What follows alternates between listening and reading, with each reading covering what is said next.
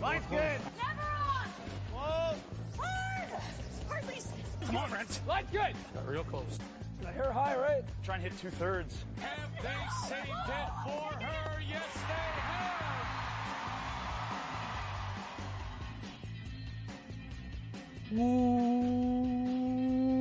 Welcome to Game of Stones, everybody. I am Sean Graham, Scott, physically distancing as always. Hello, Scott. Sean. Hello. It's uh, it, it's been a long time of me sitting in my house. I, I I've watched over ten seasons of Law and Order in the past little while. I I really need something to do other than that. So talking about curling on the podcast is great. Yeah, it gives us something to do. Uh, the live shows have been a lot of fun that we've been doing. Uh, another example of just something to do. Yeah, yeah, it's been a lot of fun uh, for sure. Yeah, so Monday afternoons at 5 Eastern Time, we're doing uh, live shows with our friends over at Rocks Across the Pond. Uh, this week we talked about the return to curling and the, the possibility of, of how that could look at the, the club level, similar to what we talked about last week with Curling Geek. But today, Scott, we wanted to shift our attention on the return to play to what's going to happen at the elite level because we've already seen some cancellations. The Grand Slam events are not going to be played this year.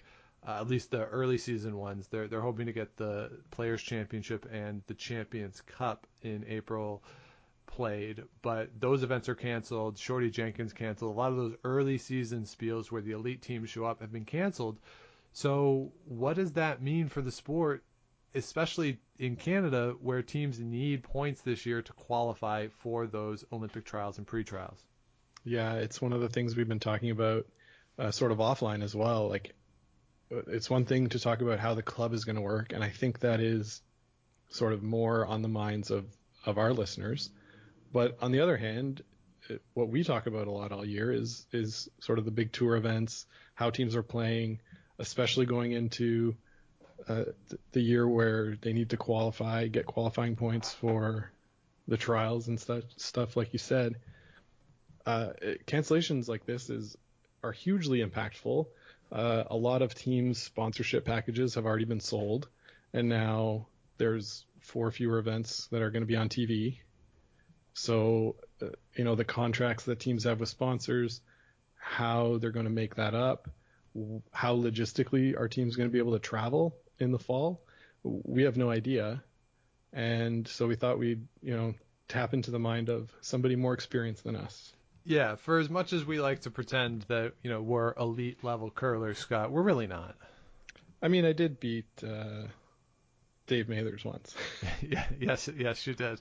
Uh, congratulations, buddy. um, so we uh, we thought we would tap into the expertise, as Scott said, of some of the elite players. Uh, so very excited that uh, Jill Officer joins us uh, from Winnipeg to discuss the logistics of curling, elite level curling at this point and, and where teams are looking in terms of schedules, some of the financial ramifications of the cancellations, as well as her role as a member of the Athletes Commission with the World Curling Federation as the WCF looks at what's going to happen or what could happen with international competitions in the event that teams can't travel, just logistics of having to quarantine. This isn't all about the World Curling Championship either, which we have more time for those, the women's in March, the men's in April. You also have to think about the Pacific Asia Championship and the European Championship as qualifying events for the Worlds, and those take place in the fall. So a lot of logistics, and Jill is certainly an expert in this category, and uh, very excited that she was able to join us, Scott. Yeah, let's uh, take a listen to what she has to say. So Jill Officer joins us now from Winnipeg. Jill, how are you today?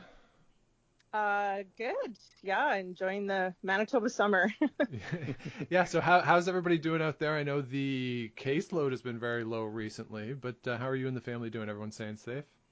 yeah, yeah, we're doing really good here, and you know, obviously had to make some adjustments uh, throughout the school year. I have an eight-year-old daughter uh, who was in grade three that uh, I had to start homeschooling, but and my husband started working a bit from home and stuff, so we had to juggle a few things, but all in all, our me and my extended family are all all safe and sound and uh, making do.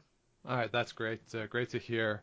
Uh, so let's let's talk a little bit about what's going to happen in the fall with some of these uh, teams. That uh, you know, one of the things we like to do on the show every year is look at team schedules and where teams are going, what events they're going to play as they they try to accumulate points. And you know, as someone who's been part of this sport for as long as you have, what on a typical year goes into making a schedule, especially this year going into the trials next December where you're trying to accumulate points, trying to get yourself in position to get that trial spot. So, so what is that strategy like in a normal year for teams?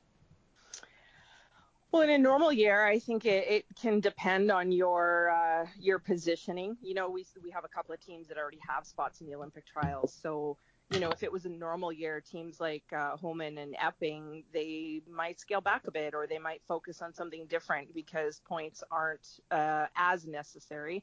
I think points, there's always a points chase. I think teams just naturally have that uh, in them.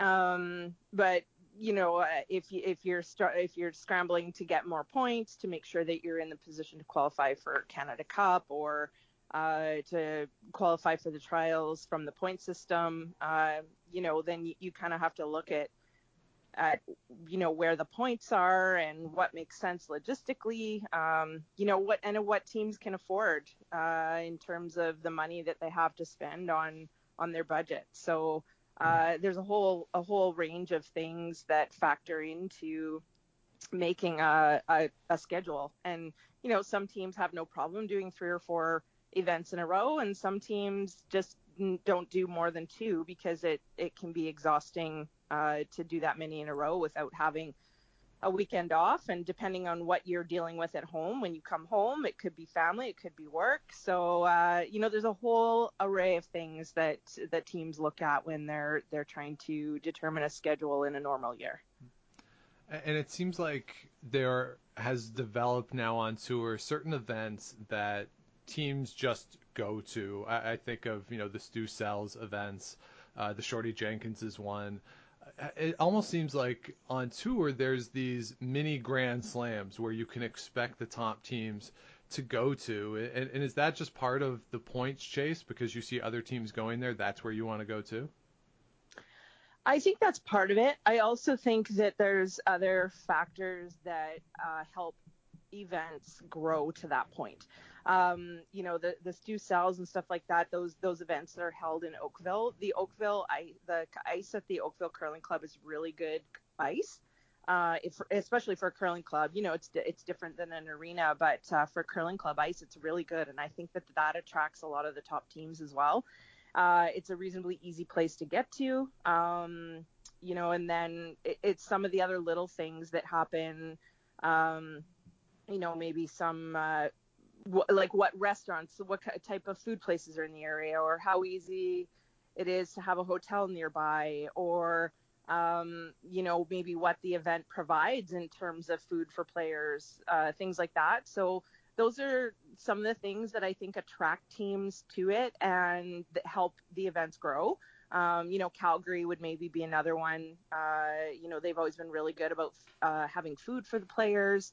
Uh, it's an easy spot to get to. Uh, hotel is five minutes from the rink. Uh, you know, things like that I think really factor into uh, teams' decisions as well, and and it helps those events grow having having those little things working for those events. What do you think the impact of the Grand Slam cancellation is going to be for teams as they look to set schedules. You know, I know so many teams look to those for a variety of reasons, not the least of which is sponsorship and, and being able to sell sponsorship because they'll be on TV.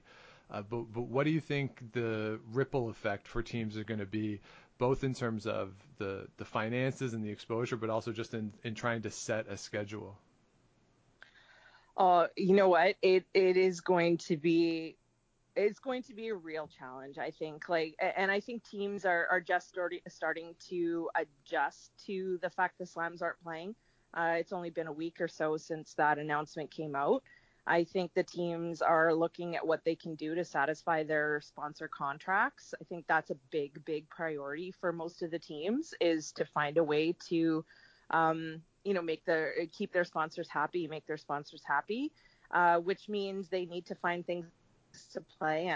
Uh, you know, and fortunately here in, in Western Canada, we are open. Like we can travel province to province with no uh, quarantine or isolation requirements. So, you know, maybe we see teams spending more time traveling to those smaller bonspiels uh, in the West, and that's only if these bonspiels can can uh, you know go ahead with the, their own event sponsors and whether the event sponsors can still afford to put the money in and can they afford to open their curling club and have the ice plant on and can they afford like there's just you know there's just really so many logistics to think about um, and i know uh, you know i'm on the athlete commission for the world curling federation and uh, you know we've we've had some discussions uh, you know about double WCF events and I think it comes down to the same types of things from a local level is just when you really start getting into the details of how you could hold these events from a logistical standpoint while following public health regulations it it becomes a real logistical challenge and almost a logistical nightmare uh, you know, it just kind and, and then again, you're following public health regulations from province to province still as well, which means, you know, an event in BC, maybe they can figure it out, but maybe an event in Saskatchewan, they can't figure it out because maybe they don't, you know, have the support or the sponsorship. So it's just, it's just so challenging. And, you know, I, I'm hoping that some of these smaller events go on and we see the the teams going off to play because I think the players really want to play. You know, it, it's a sense of normalcy for them to be able to go and um, travel every weekend and play in in events somewhere and to be on the tour. So I think the players are going to find try and find a way to play and do their best to support the local events that uh, are going to be important right now to keep going.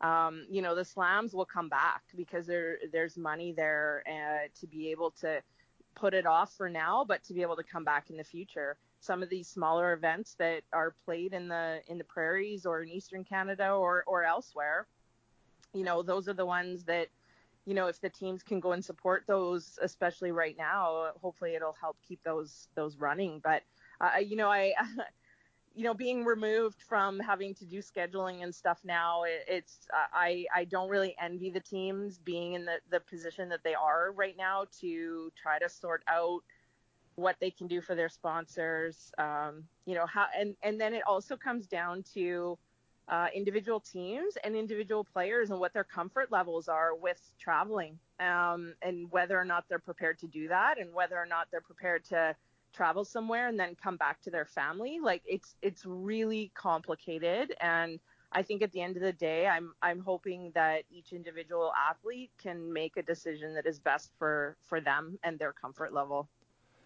yeah, that's something that we've talked about. That you know, certainly we have no right as the the public, as the curling public, to know anybody's medical histories uh, or their family's medical histories. But you would have to think, just statistically, with the the the curling population, the elite level players, that there are people who are going to be uncomfortable for a variety of reasons, and you know there are a lot of players who have young families, and, and these are factors that you have to think about, especially given the new rules for residency and, and that, that there are players that even if it's an Alberta-based team, you could have players across the country who need to travel that way. So, so have you talked to teams? Have you heard from teams who are thinking about the logistics of people in different provinces and whether or not they're going to have to look at spares or playing with three uh, if there are some of these local events?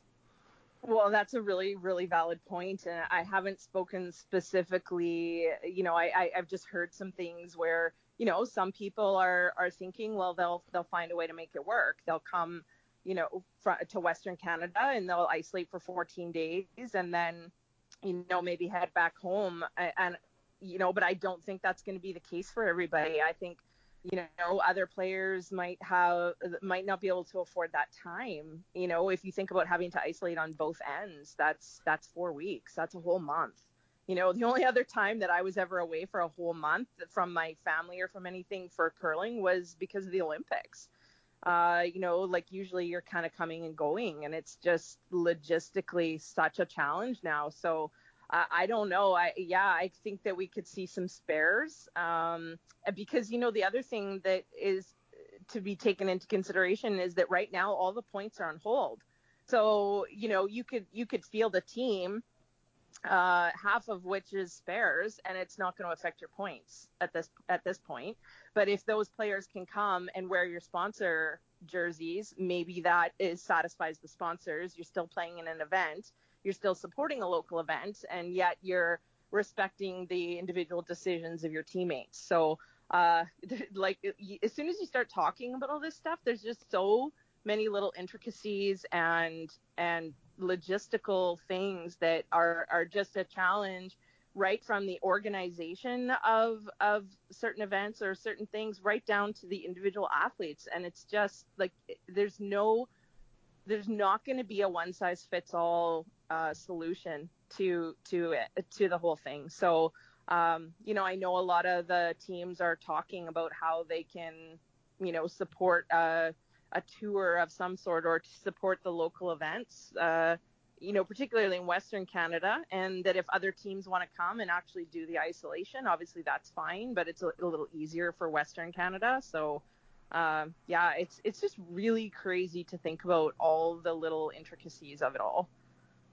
And in your for for you as as you mentioned a member of the athletes commission with the the WCF this year is so important for the World Curling Federation because we didn't have World Championships in 2020. That the 2021 events are critical for Olympic qualifications, and yet all of the, the things that you just talked about, the logistical issues domestically of teams going between provinces, is just magnified when we start thinking about international competition and teams having to travel internationally. Yeah, 100%.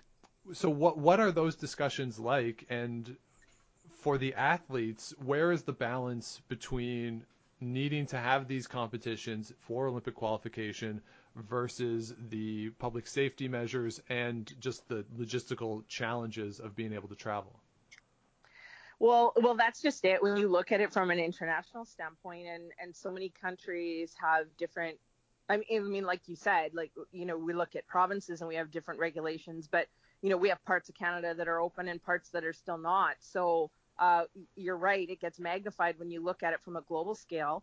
And some countries are just on complete lockdown. Like one of our members of the Athlete Commission uh, lives in Australia, and she like they can't they can't leave their country. I don't even know if they can leave their state. You know, like they're on complete lockdown. So when you think about holding the Pacific Asian Championships, you can't have all the teams actually get there. Like they they're not right. allowed to leave their country. And so obviously that poses a real challenge. And then you have to think, well, is that fair to still hold the championship when not all the teams are actually allowed to come? Like if you make the choice not to come, if you make the decision not to come maybe based on finances with your member association, uh, you know that's one that's one thing because it, it's it's a choice that you're making, right? But if if you want to go to something like the Pacific Asia Championships or the European A's or B's or C's, and you are actually not allowed to leave your country, or from a logistical standpoint, you have to isolate on both ends, and you just can't like teams can't make that work, and you know in order to follow government regulations, it just becomes so so so complex. And then it's like, well, how do we hold a championship? If te- if not all teams can participate, is it really fair? Like, is it really fair to still hold that championship and and have it qualify teams for world championships or have it qualify teams for Olympic games or member associations for Olympic games? You know, and and it just you really can't do that. It's just we're in a situation like we've never seen before, and and it's just not fair to um, have teams not participate because of what's going on in the world right now. And so, you know, when you look at it on the other side, it's like, well, if the if the events have to be canceled, then then what sort of system can we have that qualifies member associations for the Olympic Games? And and it's just so much is up in the air. There's so many variables because we also don't know if we're going to be able to hold a world championship. So if there's no events from now for a whole another year, then you might just have to take the standings as they are for what countries qualify for the Olympic Games, or you have a shortened uh, qualification, or like there's just it, it's just mind-boggling to even think about it right now. And then you, you know, unfortunately with curling, we just don't ha- curling just does not have the money to put into testing like some of the other sports are doing. And I, I've said I've said it before and I'll say it again. Curling I feel like is stuck between an amateur sport and a professional sport. And th- there's not I don't know if there's any other sports that are in that position because we don't have the money at the level of these professional sports, but we're we also have a little more resources and media attention and things like that than some of the amateur sports. So we're kind of in a unique position and but at the end of the day we don't have the money to put into testing like these professional sports do and that will impact things too. Yeah I, I, I it's yeah you're right. It's so hard to think about. I i like the idea uh, or don't like the idea at least uh, sort of the irony of you know you can have the a defending olympic men's champion not be allowed to travel anywhere this year to play right uh, because of what's going on in the United States right now. And that's really hard to fathom when you think about how important this year is for the qualification. And as athletes, uh, and as part of that athlete commission, you know, how much sway do you think the athletes have in discussing these issues with the World Curling Federation? Certainly, you know, there's been a lot of discussion about the athletes' relationship with Curling Canada, but on the international scale, how much agency do, do the athletes have in these decisions? You know what? Uh, you know, I've been on the commission now for two years, uh, and it, it's a four-year term. Um, we were actually supposed to have commission uh, voting this year because there were some members that were up for reelection, uh, but we postponed it because, uh, like, we talked to the WCF board about it and thought that it would just make sense to kind of get through all of this and postpone the elections for a year. But um, so, having said that, I think I'm still sort of learning some of the intricacies of being part of the commission and how we deal with the WCF. But my experience so far has been really good in terms of uh, the information and feedback that we as the commission give to the WCF board and the WCF staff. They're really, they really listen. And when different rule changes or proposals are presented at their annual congress every year in September, they always have on there uh, whether or not the athlete commission supports these rule changes. So it's it's out there and it's aware for people to see whether or not the athletes actually support different motions or different rule changes. So from what I've seen so far, I feel like we have a voice. I do feel like we have a voice. I feel like they listen. Um, and and they're actually the ones that are sending us things saying we need your response on this. We need your your feedback on this and I, I have never felt like we've been left out of any sort of process in the two years that I've been on the commission. So, um, you know, I, I feel like we we have a voice, and you know, I think the one challenge that I find sometimes is um, at what point we we actually you know talk more regularly to the athletes to get specific feedback you know like sometimes there's a balance with that because sometimes it's little things that uh, you know, we don't necessarily need to go and poll a dozen athletes for feedback on, but then there's bigger issues that we have to go and sort of talk to the some of the athletes and, and get their actual voice and, and feedback to see what they say. So that that can be a tricky balance sometimes I find. But other than that, I, I really do feel like the WCF has been very good at listening. And fortunately, we also have um, a couple of uh, players or former players that are on the WCF board, and I think have been very big advocates about including the athlete commission in uh, in various things.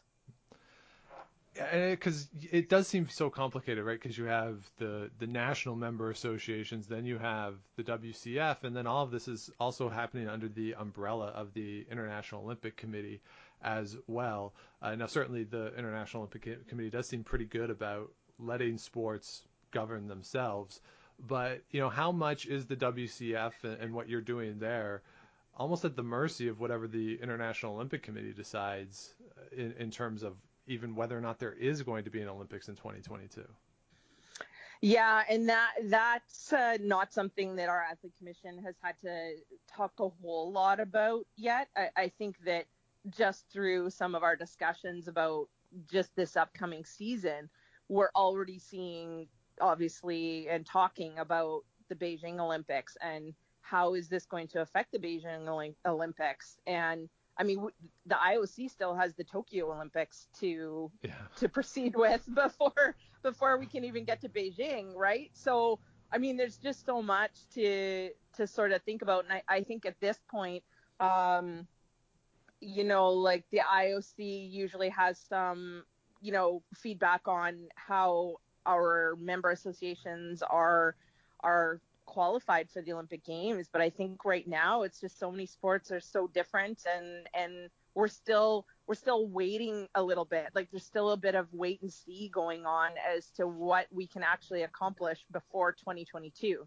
right? Yeah. Um, because right now it's hard to accomplish anything uh, that would contribute to that. So I, I think the IOC is probably waiting, and I think that you know WCF is probably waiting. I know that we're, we're, there's lots of ideas being we're throwing around lots of ideas about well what if this what if that what if this you know but it's like to to think about trying to prepare for that two years from now uh, is much more challenging because it's all going to depend on what can be accomplished in the next year so uh, it's just it's just mind-boggling to me to think about it when you start talking about all these things so you know, I think the IOC right now is is just kind of saying, you know, try to have some options, figure out how to qualify teams and member associations, and you know, obviously things will change over time.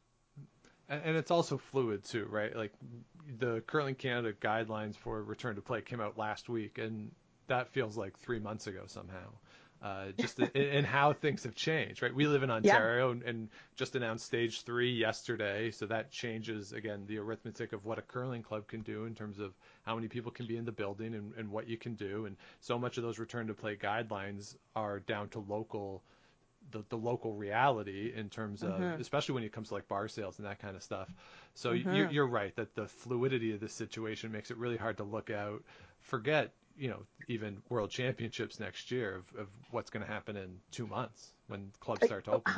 Yeah, uh, exactly right. And and I mean thing yeah things change so so quickly it seems because it all depends on how the reopenings go in different places. So, you know, in Southern Ontario, when you're talking about the the events that are held at the Oakville Curling Club, or or you know what, even any of the local curling clubs, what like how many people are they allowed to have in the building? How do they enforce the social distancing? How does that impact their ticket sales and what they actually make off of bar sales? Like it just, you know, you get down to the nitty gritty of it, and and it's just mind boggling. Yeah.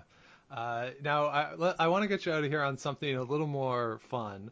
Uh, you sure. mentioned the uh, combination of amateur and pro sports, and uh, some of our listeners have talked about the possibility that if elite level competitions are canceled, you might see some pro players at the club level. And I, as someone who has been the recipient of significant beatdowns by people like Pierre Charette and Jen Hanna uh, here here in Ottawa. Uh, I'm curious to know what it's like on the other side as an elite player when you go to a club and you have the opportunity to play against club players. What is that experience like for you because I know what it feels like to be on the receiving end of it. But as an elite player yourself, you go to a club. What is the experience like? Um, you know what? I have a couple of things that first come to mind. Uh, I, I, you know, over the years, and I and I think especially just as our as you know me being part of Team Jones and our image grew, and then we won the Olympics. It was so many teams just loved having the having the opportunity to play against us uh, you know, and uh, so if we went and played in a in a in a club event or uh, something like that, I, I so many or even like younger teams, they just loved having that opportunity, and so you know they would take pictures with us after the game and things like that. So I thought I always thought that that was uh, like kind of cool to be able to provide that excitement for because I know when I was younger and I was in juniors, I thought it was really cool that I got to play against Sandra Schmirler. And I would come home and I'd be like, oh my gosh, our team played against Sandra Schmirler. And, you know, it was an exciting, inspiring moment. And so I think we were able to maybe give that to, uh, you know, some club teams or, or younger junior teams. Um, the other thing that I find is sometimes with those teams, they are sneaky good. Like sometimes we've had to be like on guard almost because they get excited about playing against Team Jones, right? And so it provides them this motivation and inspiration to play the best that they've ever played in their entire lives. So, you know, uh, I mean, there's, I, I can think of one team. Uh, they were a junior team. We didn't know, we had never heard of them before, but they were a Swedish junior team. Now they've been on the tour and in a couple of Grand Slams. But this is uh, Isabella Wranå's team. And years ago, we played them in the Stockholm Ladies event. They literally played, each one of them literally played 105%. They smoked us. They absolutely smoked us. We'd never heard of them before. Didn't know, like, didn't really know who they were. And they just wiped us up and down the sheet. And that was an exciting thing for them, but they were sneaky good. It's like we almost weren't prepared for it. So those are my two things. Is is you know you kind of got to watch out for those club teams. yeah, because I mean, if you lose to one, you know that's that's all that team's talking about, probably for, for the rest of their curling lives. After every game 100%. at the bar, that is the story they're telling. Oh, 100%. And I mean, we used to have the the big MCA MCA Bonspiel here in Manitoba, and that was a classic example of club teams playing against the Jeff Stoughtons, the Vic Peters, the Kerry Burtnyks of the world, right? And I still hear stories from people saying, "Oh yeah, I played in the MC Bonspiel 15 years ago, and you know, our first game, who do we come up against? But Jeff Stoughton, and they had just won the Worlds, and you know, like." like these stories and people remember it for which I think is awesome. Like it's a it's something that, you know, the elite players get to provide that sort of experience for people to go and talk about. I think it's great. Yeah, and it's something we'll likely to see a little more of this year as, as events continue to get canceled and, and local spiels become maybe more of a fixture on these schedules. Uh, yeah, yeah, for sure. And I, I, I, think I've heard some comments like that already where it's almost going back to the roots a little bit. So it'll be interesting to see how curling comes out of out of this and what sort of changes we see even five years down the road. Yeah, absolutely. So, uh, Jill Officer, thank you so much for taking the time to join us today and giving us your insights on uh, everything going on in the sport. So, thank you very much. Yeah, you bet, guys. Thanks for having me. All right, so there's Jill Officer, and again, we thank her for taking the time to join us on the show. Scott, what do you think? Yeah, Sean, that was such an interesting conversation that I, I I was listening along and just sort of I felt like a listener really because every question that popped into my mind you uh, were able to ask. It was like uh, it was like we were sort of simpatico in, in our heads, right? Uh, so I didn't feel the need to jump in and break up the flow. That was a really great uh, conversation with Jill, uh, who's a really great communicator herself. So uh, lots and lots of interesting stuff there. Yeah, I think the thing that stands out to me, and, and, it's certainly what we've talked about at the club level too, is just the uncertainty right now uh, around the events, mm-hmm. the logistics of getting people together, of, of what the sport's going to look like in the fall.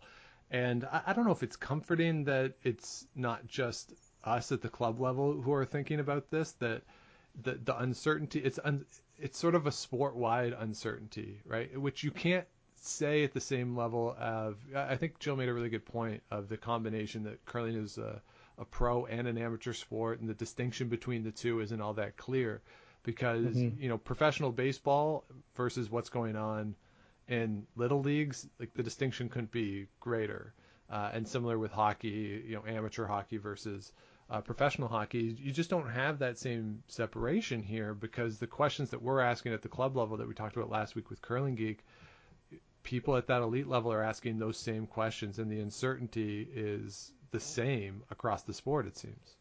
Yeah, and uh, sort of, sort of like she was saying, the professional sports in how we know them, the big four, they have so much money that's on the line to be made that the risks can be a little more justified, as opposed to a case like a sport like curling, where the money to be made isn't so great that the risks are worth it for a lot of the teams. Right. So we, you know, we've seen a lot of baseball players opting out that are guys who have made a bunch of money already that have Uh, are set for life and probably their kids' lives and their grandkids' lives. But you know, we're not going to see that in the world of curling.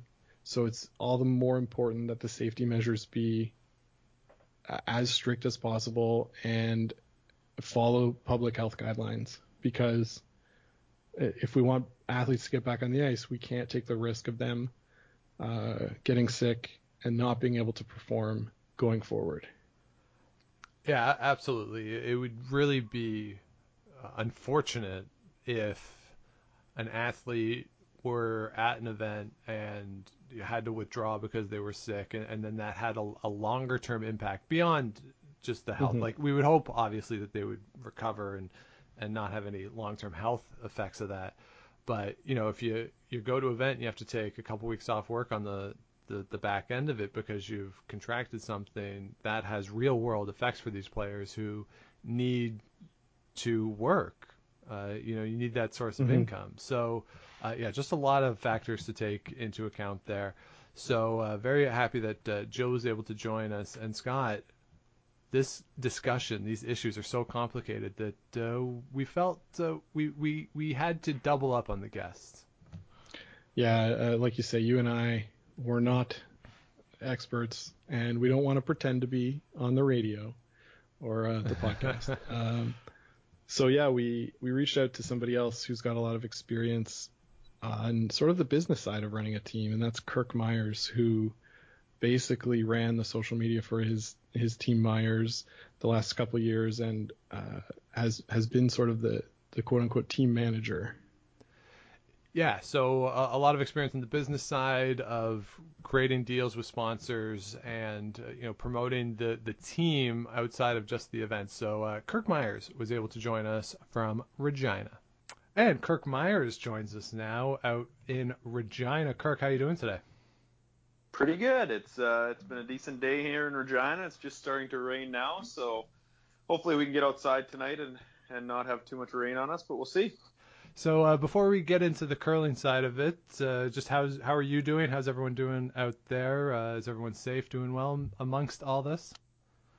Yeah, you know it's been it's been as you guys may or may not know, but yeah, Saskatchewan's done pretty well so far. It's it hasn't been crazy with uh, with a lot of COVID cases, so that's been nice. We've been able to open up uh, pretty reasonably well, and uh, you know the family and everybody on my side's been healthy. So yeah it's been it's been nice. And and I normally work from home anyway so that hasn't changed a whole bunch. So all in all things have been things have been good in Regina.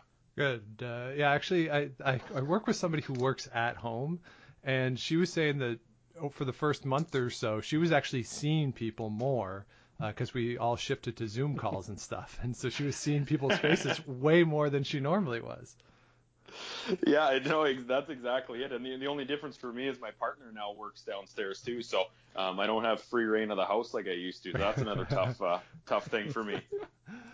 Um, so let's get into the curling side. I, I, saw you did an interview this week with uh, CTV, and you seemed pretty optimistic that events could take place in the return to curling guidelines with that, that Curling Canada put out.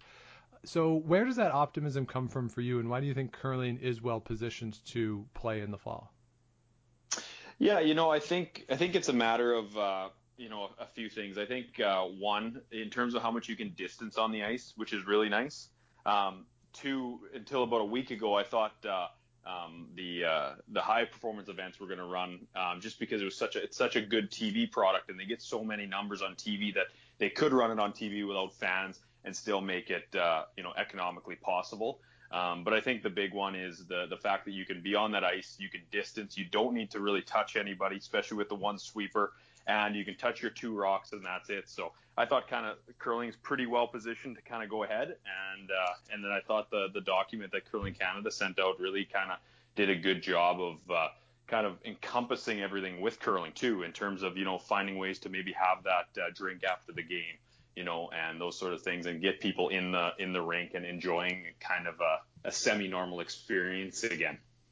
Now you mentioned the one sweeper, and you know, for you going back now to the front end, uh, sort of changing position with the the reshuffled lineup.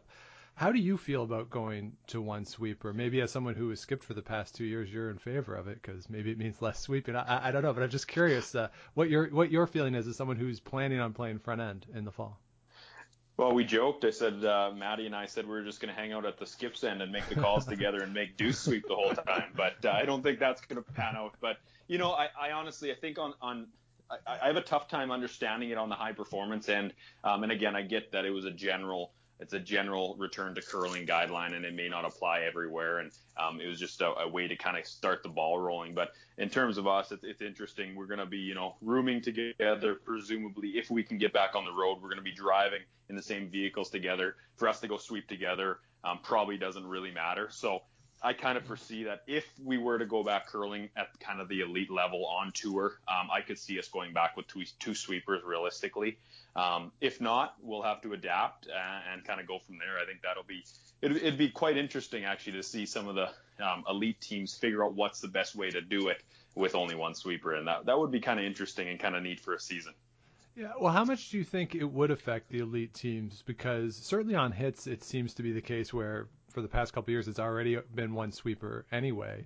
So, you know, what percentage of shots would you say you would need two sweepers versus potentially a person sort of just shifting back and forth behind the rock? Yeah, I, I think I think I think you kind of nailed it there too. It's it is like generally speaking, there is only one sweeper sweeping at any given time as it is now. But I think it's more like that kind of that team dynamic and that communication that the the fourth person brings, whether that's communication to the person calling line or that's communication to the other sweeper on you know deciding when and where to sweep and, and really positioning that rock well.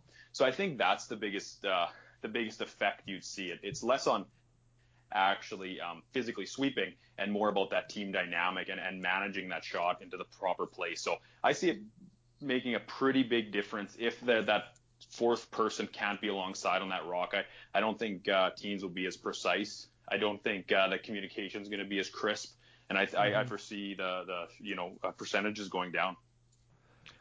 And Kirk, for you uh, joining a new team this year, uh, that communication is going to be pretty important as you guys make the push towards uh, the roar of the rings, right? Uh, yeah, abs- absolutely. I mean that that's going to be huge. I, luckily, uh, um, I've said it a few other times, as I, I've played with all three of these guys before. So I, I mm-hmm. you know, we kind of have a pretty good sense of each other. We've been good friends for a long time, so we have a good sense of um, each other and what we do, and, and played against each other a ton, so we understand each other on yeah. the ice. So we've got a leg up on that side in terms of a new team. But um, that being said, yeah, the, the communication thing and the team dynamic thing is is going to be huge, and I've really said it for a long time is that's really what makes a team great is their ability to communicate and help each other be a little bit better and uh, mm-hmm. and that's something that we're really going to focus on and, and, we already have you know in our Zoom meetings uh, up to this point. Now I'm curious how far you guys got along in planning your fall schedule, which I realize has been in, in flux, but you know Matt and the guys would have had their schedule from last year, and then you had the schedule that you played, which I know differed slightly. So, how far along were you guys, or are you guys now, in trying to map out what you might be able to do in the fall?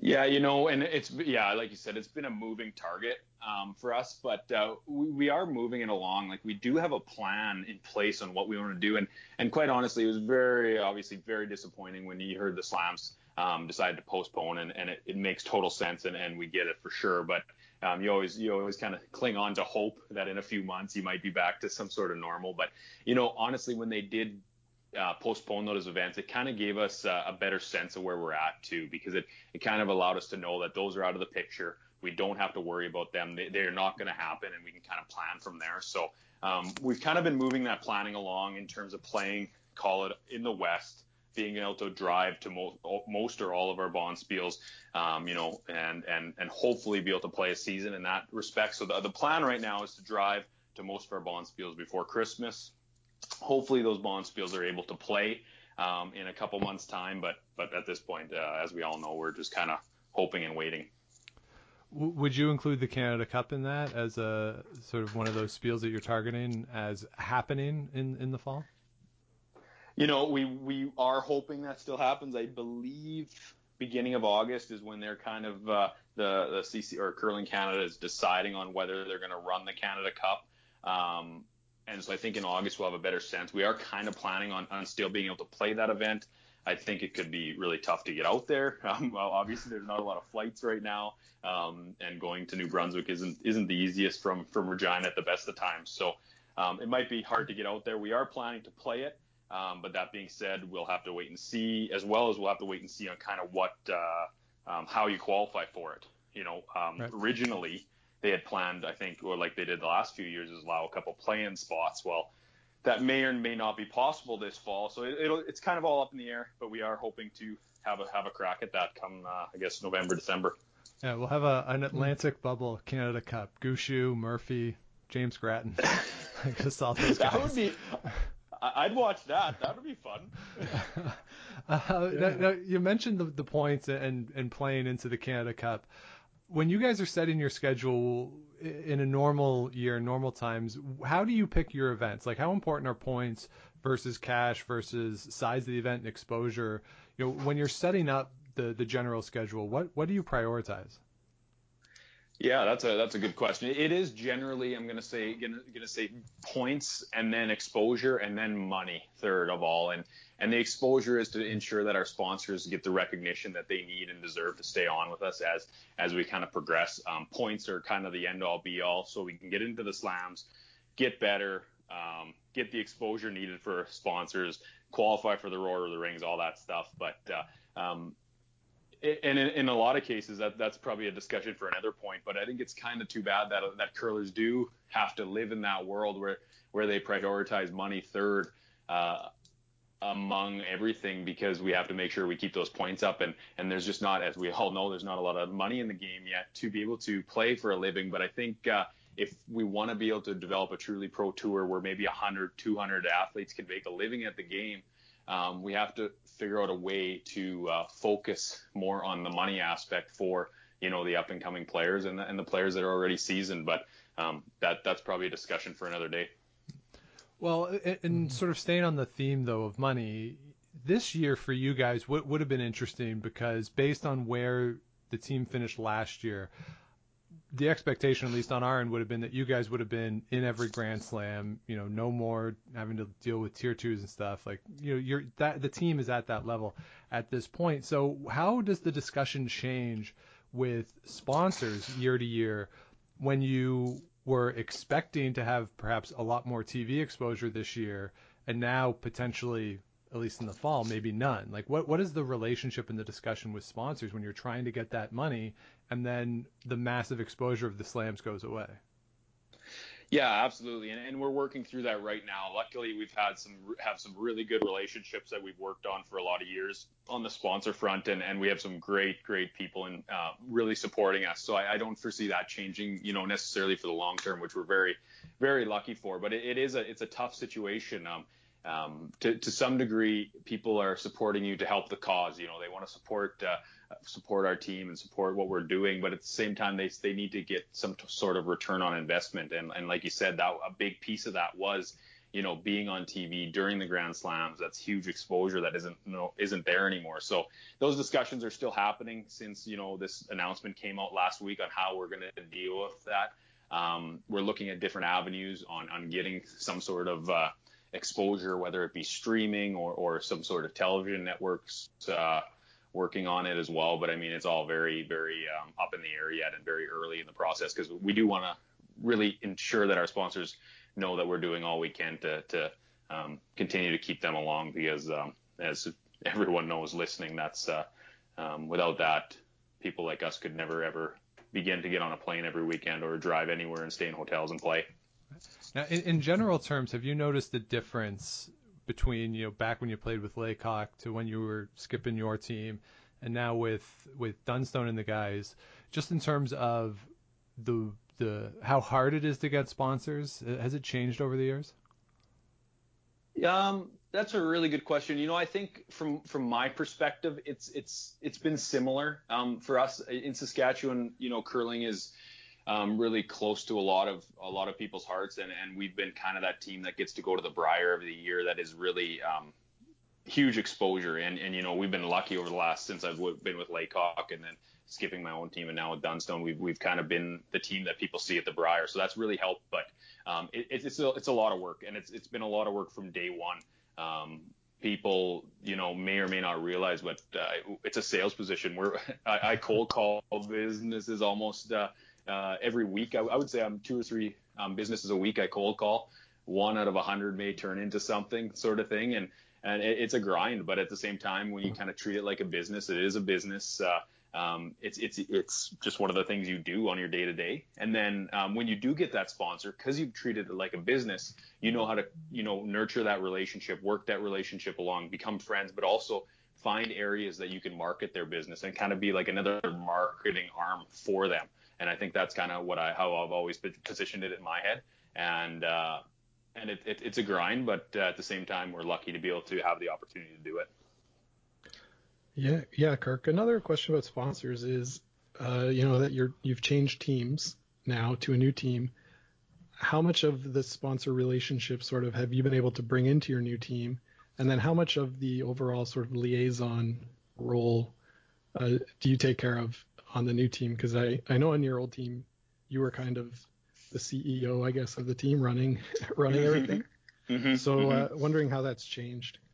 Yeah, you know, um, we've been, you know, I've, I've, been lucky to hold on to a lot of the relationships and the sponsorships we've had in the past uh, and on the past teams, kind of over to this new team. And and really, I mean, at the end of the day, you know, the goal has always been to win the Brier for Saskatchewan. And and you know, whether that was with Laycock or whether that was skipping my own team and now Dunstone, that really hasn't changed. So um, the people that were supporting us and supporting our, our previous teams are, are now seeing that as well with Dunstone as, a, as you know a possibility in the next few years. So um, been lucky to be able to hold on to that and then and then really continue that like you said that liaison um, on the sponsorships and those relationships. So um, you know everyone in our in our team has their own relationships and their own sponsorships and, and they still manage those relationships. I manage my own, but um, with this team, I'm looking to take on more of a role of um, like you said, liaison of all the all the sponsorship relationships, kind of push them along. Um, I have a you know a big Excel sheet that I work on every year and making sure that we do the certain things for every sponsor, different things for each sponsor, um, just to kind of keep them happy with the with the product that we're we're, we're giving them really. So um, I'm going to continue that on the new team and uh, and then uh, uh, kind of go from there. But uh, it's been it's been one of those things like like any new team uh, even on the ice we're going to work through different things. On this team we're working through what our roles are as well just like we do on the ice. Mm-hmm. on the business side we're working through those roles as well but uh, um, so far it's been just a dream working with uh, with these three guys. Good stuff good stuff. I want to shift gears a little bit and ask you about mixed doubles. And uh, how has your mixed doubles uh, sort of responsibilities shifted and changed with both Laura's pregnancy and uh, your shift to a new four-person team. Yeah, you know, and it's been uh, it's been a conversation for sure. I think uh, for you know a few months in the fall, Laura and I pro- uh, obviously Laura will not be playing. You know, she's she's kind of in the in the middle of her of her pregnancy right now and, and kind of getting through it. So, um, you know, we we fully intend to continue to play together. Realistically, that's probably looking like Christmas into the new year, which with mm-hmm. COVID might be the reality for everybody. Um, but uh, the, the, plan was to kind of put the, the team on hold until the new year.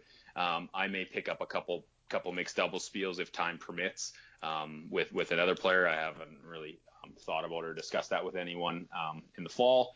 And then uh, really, it's it's a lot similar to the teams prior. Is is the men's and women's teams kind of take uh, take priority, and once that's taken care of, uh, filling in the, the mixed double slots and uh, um, that that's kind of the reality now for the next little while. Um, I, I, can see that changing for myself, maybe even in, in the future, in the next you know three, four, five years, as well as other players. I think there's going to be so many opportunities in mixed doubles, um, and it's fun. Mm-hmm. And there, I think that that part of the game is really going to grow. So it'll be interesting to see if some players kind of you know be, that becomes a priority, the mixed doubles side versus uh, the men's and women's side. But right now, it's it's uh, it's definitely taking a second fiddle to uh, to the men's and women's. Know, you've mentioned the financial relationships and, and players managing their their financial relationships. How do you how do you compare the financial relationships that are built surrounding the four-person team versus the mixed doubles team?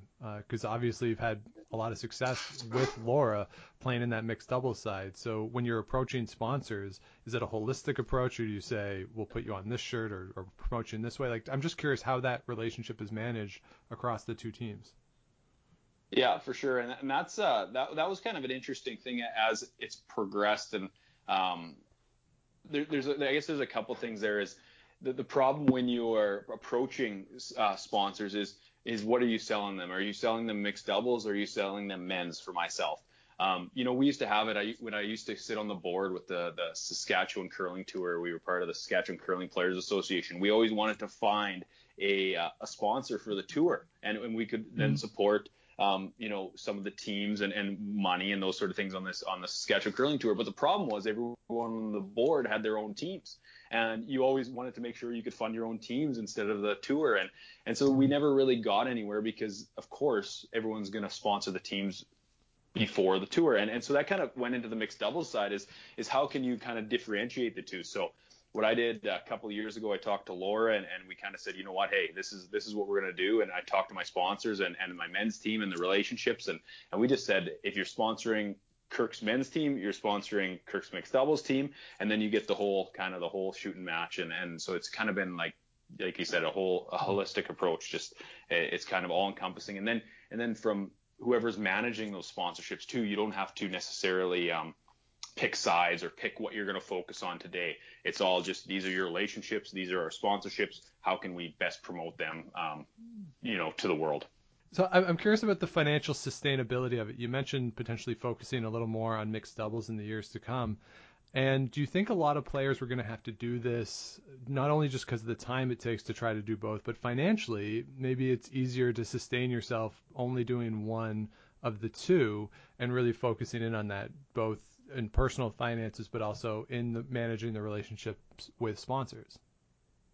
Yeah, I think from a from a financial standpoint, it could make really good sense. Uh, like you said, time is time is is really the tough part now, right? You, you you're playing, you know, 16, 17 weekends a year with your men's team, and then adding three or four with your mixed doubles team. Like it's just it's a grind. But on the financial side, I think it could make some really good sense to play mixed doubles. I mean, you talk about half of the cost to fly um, half of the cost of rooms. You, you split a room with another team, those sort of things. So the cost could be a lot less, and um, the sponsor relationships could stay in place. Um, but I think for that to happen, there needs to be some more exposure for the mixed doubles teams on national television. I mean, it, eh, no matter how much you sell it, a big part of us going to sponsors is the possibility that they, they may see their logo on national television. I don't believe that's all of it, and I don't believe that is a you know the whole reason um, companies sponsor us, but that's a really nice that's a really nice perk.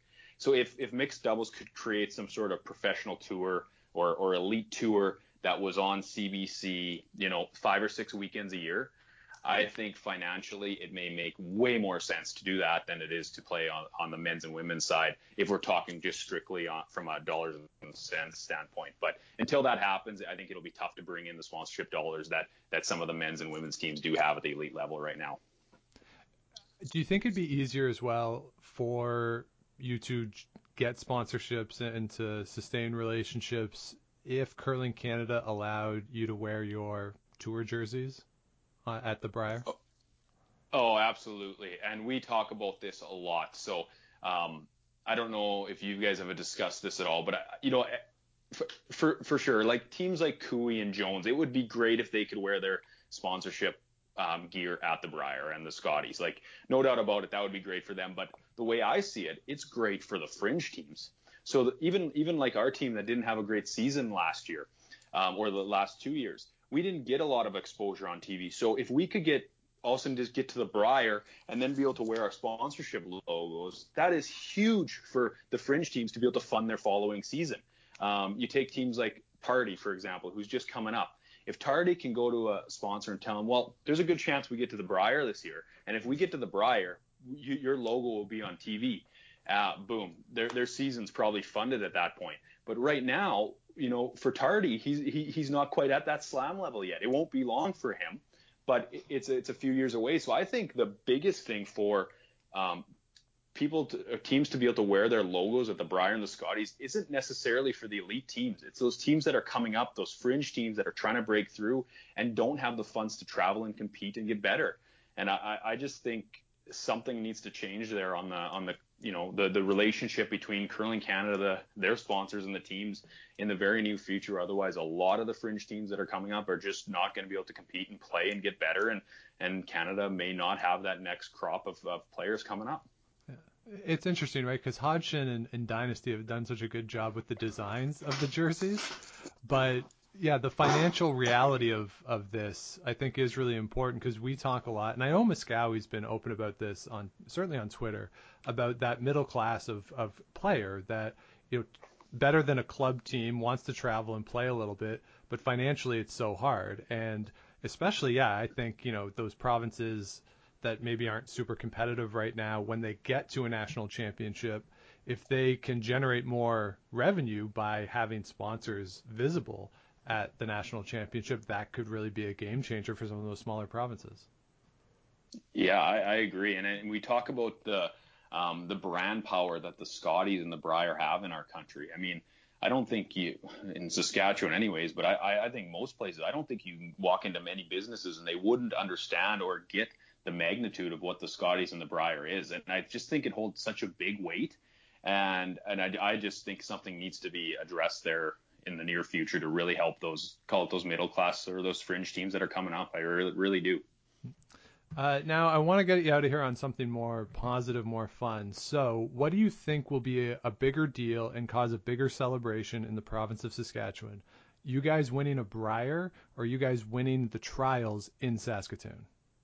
Oh man, both of those give me goosebumps. Both of those give me goosebumps.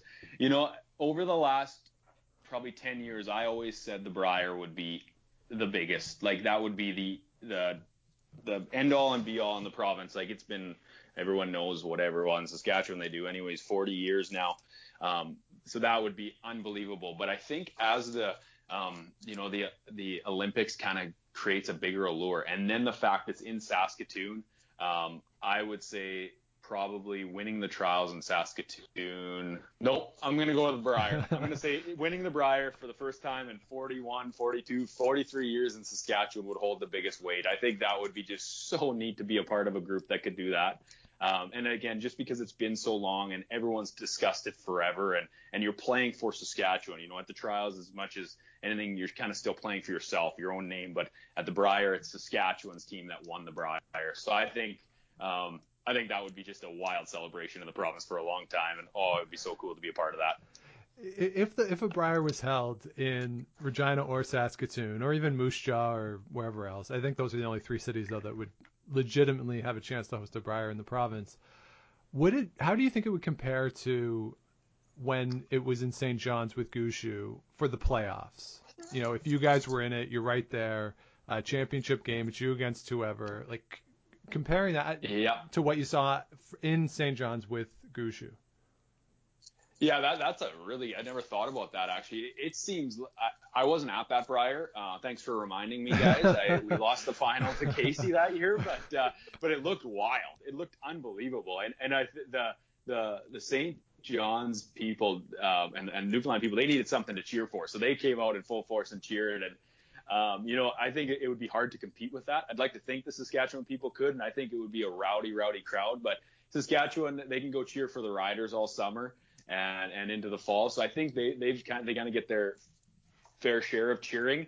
So I, I, don't know if it would be quite as crazy as St. John's in 2017 with Gushue, but I think we would uh, we would probably make a make a run for it and kind of we'd have a little competition there. But I think probably St. John's would take it by a bit just because they don't have that uh, that big professional sports team to cheer for like we do. But um, I'd like to think it would be oh it'd be wild. It would be a wild show to have a have a Brier final in Regina or Saskatoon with Saskatchewan playing.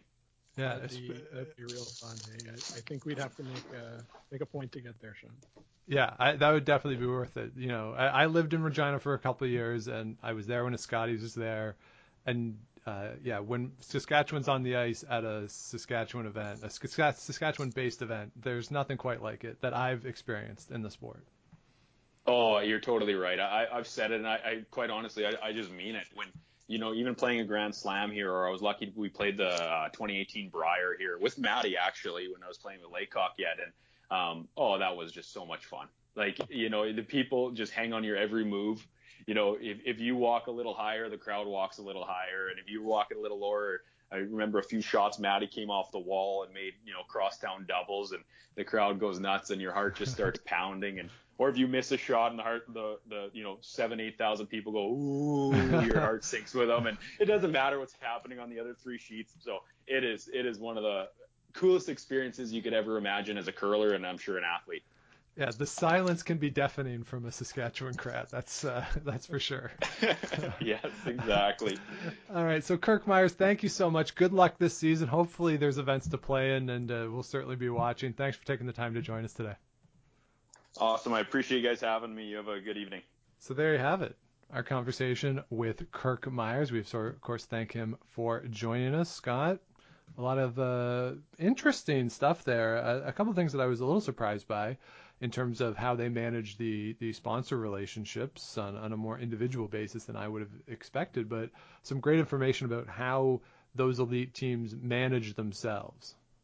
Yeah, for sure. It's good stuff. Uh, I guess, Sean, that means you and I each have to come up with our own sponsors for the podcast. That's right. Yeah. I was I was kind of like hoping you would do everything, but uh, if I'm gonna pull my weight, I'm dibs on to... dibs on Fergus Curling Club. of course, we don't want to leave out the Great Fergus Curling Club uh, ever, ever. But uh, no, like lots of good stuff there from Kirk. Uh, I was I was especially interested in the mixed doubles aspect of things, and knowing how much uh, like mixed doubles doesn't get the exposure that the four team version does. Uh, the way he said, you know, if if we can get a mixed doubles tour, that kind of thing, then players could probably take the time and focus on mixed doubles alone. Right. You know, not everybody's the Tux and has uh, Canada Curling Stone, uh, the power of Canada Curling Stone behind them, but uh, because right now I think uh, for a lot of these teams, playing the four-person game is necessary financially to be able to fund some of the mixed double stuff. So uh, we'll see how that changes uh, in the following few years. Yeah, and I wonder too how just visually people would react to an event in a curling club. I think on TV we're just so used to seeing the one house, the carpet, and maybe a little bit of the the side sheet. You know, you could have a mixed doubles event running out of a curling club that wouldn't cost nearly as much as, as renting out an arena and have all a bunch of teams churn through, and, and it'd be relatively easy compared to uh, an arena to put on that event. And I, I just wonder if the TV audience, how that would would jive with the TV audience, because it would create a very different visual to what we're used to in watching curling on TV, and it would create a different soundscape. And you know, we talked, of course, with Andrew Stokely earlier in the spring about mixing for curling so it might sound a little different on TV too, but in, in terms of getting it on TV, there's enough mixed double spiels that good teams go to across the country that, yeah, if CBC or somebody else wanted to set up a camera and uh, a couple cameras to do it, maybe it could be financially viable. Yeah, and it might not even be somebody like CBC. It could be uh, some sort of company like TESN in the States who have – yeah. uh, sort of figured out how to set clubs up with their own cameras and equipment, and then uh, sort of have the feed and try to sell the feed to maybe a broadcaster. Yeah. Yeah, because the streams do okay, but I don't think they do okay to be financially viable at this point. At this point, Sean, but uh, you know everybody's working at home now. We're uh, we're all getting our internet speeds as high as possible. That's true. So uh, you know, times are changing. Yeah, and and you know the stream in Saskatchewan for the men's and women's finals, or the excuse me, the entire provincials. I think yeah. that one does really well. They do have sponsors for it, but again, it is Saskatchewan. So uh, yeah, you know. and I mean, we're not your typical audience because we do watch all the streams that we can. Yeah, and that one is by far the best, uh, no question about it. Mm-hmm. Mm-hmm. So uh, that'll do it for this week. But before we go, Scott, we wanted to update what's been going on with the T-shirts, the Game of Stone T-shirt, which we launched, I don't know, a month ago, longer ago. Time has no meaning. At some point over the past couple months, uh, we had our Game of Stones T-shirts that were available for sale, and we said that all the proceeds from those shirts would be donated to Food Banks Canada, and we would match the donation. So Scott, where are we with the T-shirt donation? So we had a couple of problems with school, or uh, no, not that. We had a couple of problems with Teespring. Uh, so that the shirt went up twice. Uh, it's come down since. I'm working on trying to find a more permanent home for these shirts uh, so that we can continue raising money. But uh, this weekend, I, I made a donation on behalf of Game of Stones in the amount of $250 to Yeah. uh, Canada Food Banks.